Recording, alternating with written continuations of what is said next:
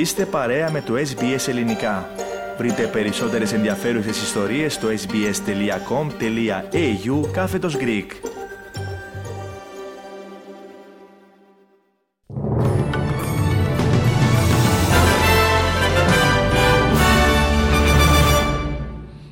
Οι ειδήσεις μας αναλυτικά στην επιμέλεια και εκφώνηση ο Αλέξανδρος Λογοθέτης.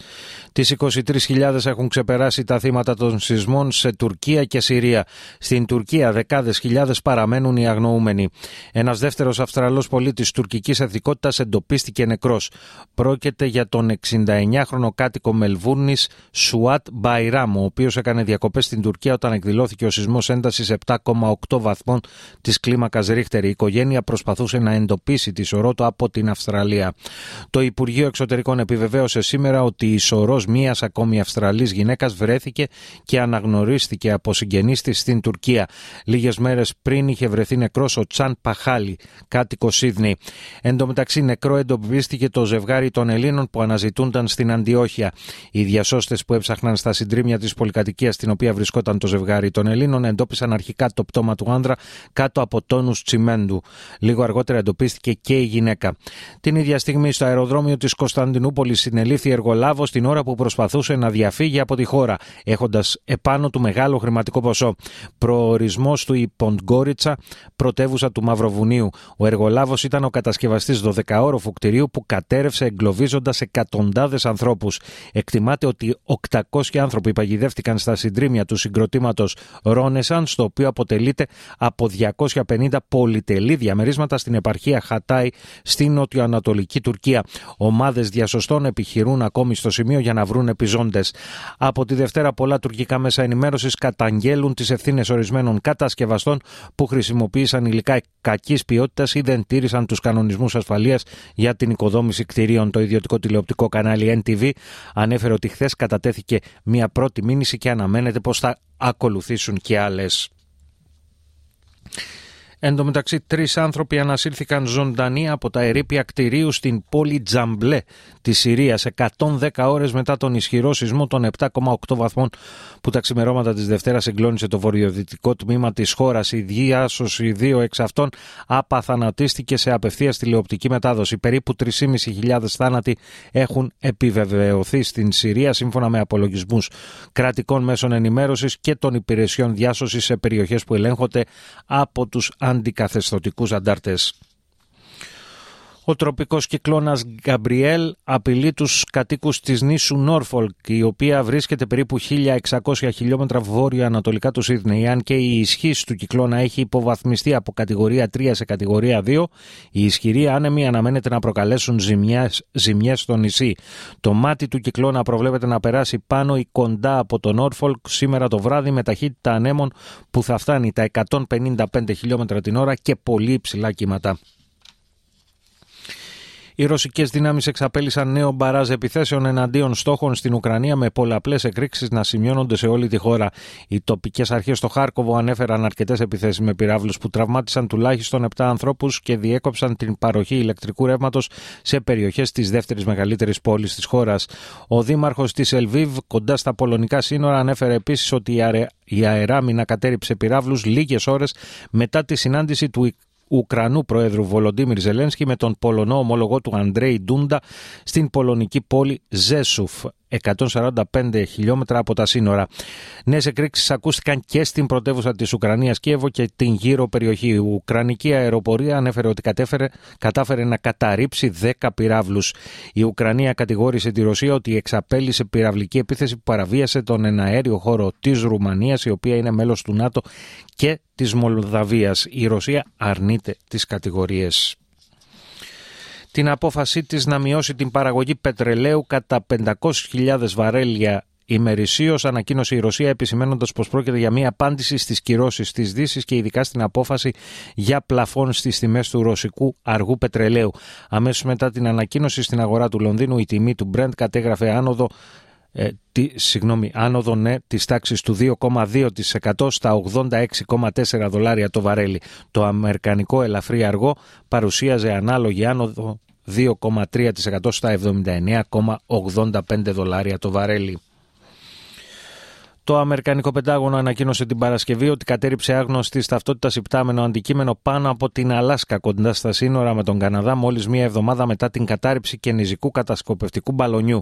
Τη σχετική διαταγή έδωσε ο πρόεδρος Τζο Μπάιντεν. Ο εκπρόσωπος τύπου του Συμβουλίου Εθνικής Ασφαλείας, Τζον Κέρμπι, δήλωσε ότι το αντικείμενο ήταν σε μέγεθος περίπου σαν ένα μικρό αυτοκίνητο και πετούσε λίγο πάνω από τα 44.000 πόδια, δηλαδή 12.000 μέτρα.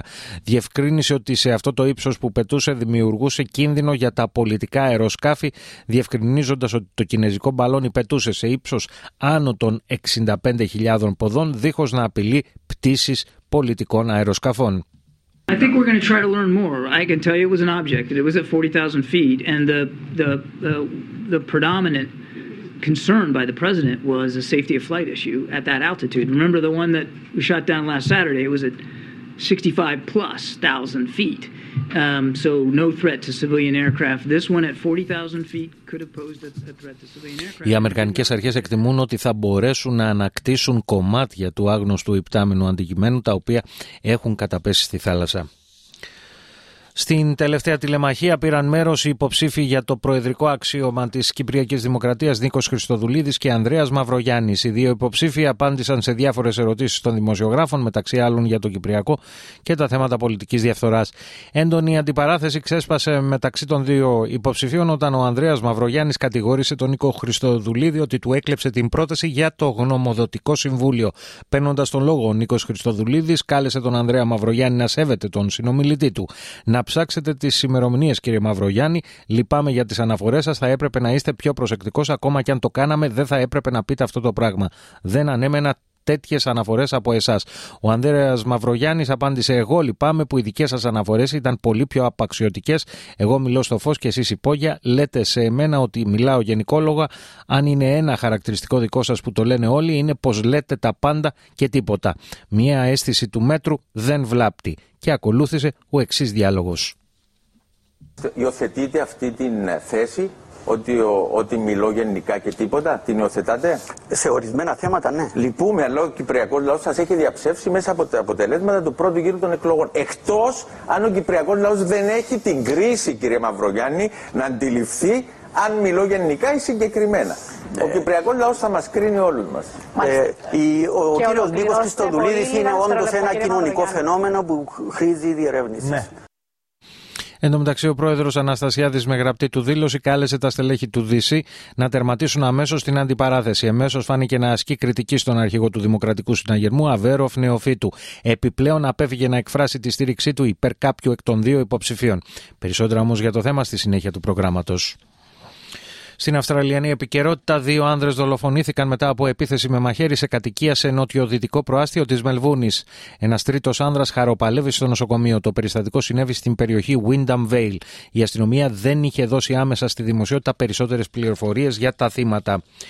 Σε άθλιες συνθήκες βρέθηκαν να ζουν ηλικιωμένοι φιλοξενούμενοι ιδιωτικού γυροκομείου στον Κορυδαλό. Ελεγκτές της περιφέρειας Αττικής έφτασαν στο γυροκομείο μετά από καταγγελίες, έσπασαν τα λουκέτα και βρήκαν 41 ηλικιωμένους, άλλους κατάκητους, άλλους αφιδατωμένους, λιποβαρείς και παραμελημένους. Η περιφέρεια Αττικής εξέδωσε ανακοίνωση στην οποία αναφέρει ότι από το 2020 είχε ανακληθεί η άδεια λειτουργίας του εν λόγω γυροκομείου, ωστόσο υπήρξε προσωρινή διαταγή του διοικητικού εφετείου Πειραιά περί αναστολής τριών αποφάσεων της περιφέρειας για αναστολή και ασφράγιση της μονάδας.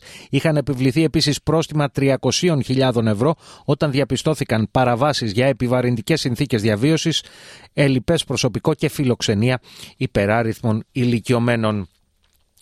Έφυγε χθε από τη ζωή σε ηλικία 86 ετών ο Βρετανός σκηνοθέτης Χιου Χάτσον, ο οποίος έγινε διάσημος με το βραβευμένο με Όσκαρα αριστούργημα Δρόμοι της Φωτιάς. Σημαντικό ρόλο στην ταινία παίζει η μουσική που έγραψε ο συνθέτης Βαγγέλης Παπαθανασίου, η οποία κέρδισε και Όσκαρ.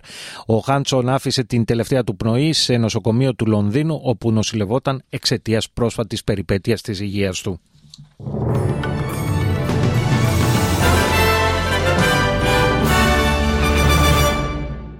Μία ματιά στις συναλλαγματικές ισοτιμίες. Ένα δολάριο Αυστραλία ισοδυναμεί με 64,71 λεπτά του ευρώ και 69,26 cents Ηνωμένων Πολιτειών. Στην αθλητική ενημέρωση τώρα και στο Αυστραλιανό πρωτάθλημα ποδοσφαίρου της A-League, η Brisbane Roar ιτήθηκε εντός έδρας με 2-1 από την Central Coast Mariners. Η 16η αγωνιστική του πρωταθλήματος συνεχίζεται σήμερα στις 5 με την Western United να υποδέχεται την Adelaide United. Στις 8 παρατέτατο η Western Sydney Wanderers αντιμετωπίζει τη Sydney FC και στις 10.30 η Perth Glory αγωνίζεται κόντρα στην Melbourne City.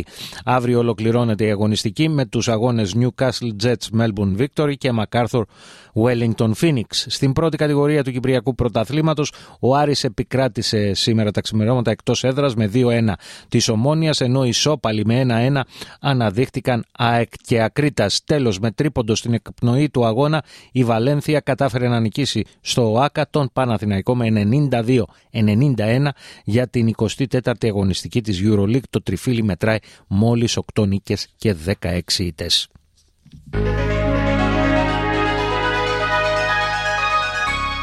Και να ολοκληρώσουμε με την πρόγνωση του αυριανού καιρού. Πέρθ, ηλιοφάνεια 17 έως 33. Αδελαίδα συννεφιά η οποία θα υποχωρήσει 15 έως 25. Μελβούνι λίγη συννεφιά 18 έως 20. Χόμπαρτ πιθανότητα βροχής 16 έως 22. Καμπέρα ηλιοφάνεια 13 έως 30. Γούλογκονγκ Κυρίως ηλιοφάνεια 21 έως 26. Σίδνεϊ επίσης κυρίως ηλιοφάνεια 21 έως 29. Νιουκάσλ Λέθριος καιρός 21 έως 31 βαθμοί. Βρισβάνη ηλιοφάνεια 21 έως 36 βαθμοί, Κένς λίγη συννεφιά 25 έως 32, Ντάρουιν σποραδικές βροχές με πιθανότητα καταιγίδας 25 έως 30 βαθμοί. Στην Αθήνα για σήμερα προβλέπεται κυρίως ηλιοφάνεια ενώ η θερμοκρασία θα κοιμανθεί από 4 έως 9 βαθμούς και στη Λευκοσία σήμερα αναμένεται επίσης κυρίως ηλιοφάνεια με τη θερμοκρασία να κυμαίνεται από 3 έως 12 βαθμούς Κελσίου. Σε αυτό το σημείο κυρίες και κύριοι ολοκληρώθηκε το αναλυτικό δελτίο ειδήσεων του ελληνικού προγράμματος της ραδιοφωνίας SPS το οποίο επιμελήθηκε και εκφώνησε ο Αλέξανδρος Λογοθέτης. Εσείς όμως δεν αλλάζετε συχνότητα καθώς μετά τα σύντομα διαφημιστικά μηνύματα στη ραδιοφωνική συντροφιά σας επανέρχεται η Ντίνα Γερολίμου με την παρουσίαση ενός πλούσιου και ποικίλου προγράμματος.